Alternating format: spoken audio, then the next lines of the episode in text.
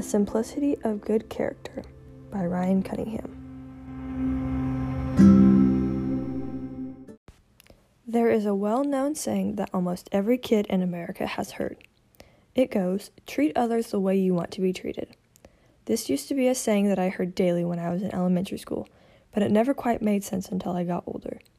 I now understand this saying as a form of helping others, and I think this is a great way to simply show good character. Helping others can come in many different acts and is seen everywhere. Most of the time, it is done without even realizing it. The first thing that comes to my mind when I hear about helping others is paying it forward. Paying it forward is a simple deed of repaying kindness to others who you may not even know. One time, a close family friend went to Starbucks a few months after her sister passed. She was in line ordering, and the lady in front of her paid for her drink. When Tanya got to the front of the line, the barista told her it was paid for by a woman named Tracy. Tanya instantly started crying because Tracy was the name of her sister who passed away. Tanya did not need the help paying for her drink, so the help was not financial, but instead, it helped her to know that maybe Tracy was still with her and still watching over her.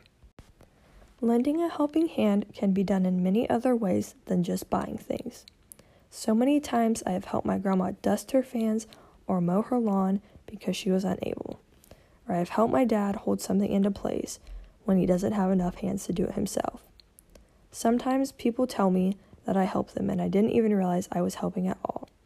For me, I do not help others to make myself feel good. I help others to make them feel good, and that is rewarding enough for me. For instance, with all that is going on recently, the residents at the nursing home have been lonely. I have been doing my best to make sure I talk to them and make sure they're doing okay. Since they aren't allowed to have visitors or interact with other residents, it is important for the staff to help ease their minds. By doing these simple acts, I am helping them feel comfortable and important during a tough time.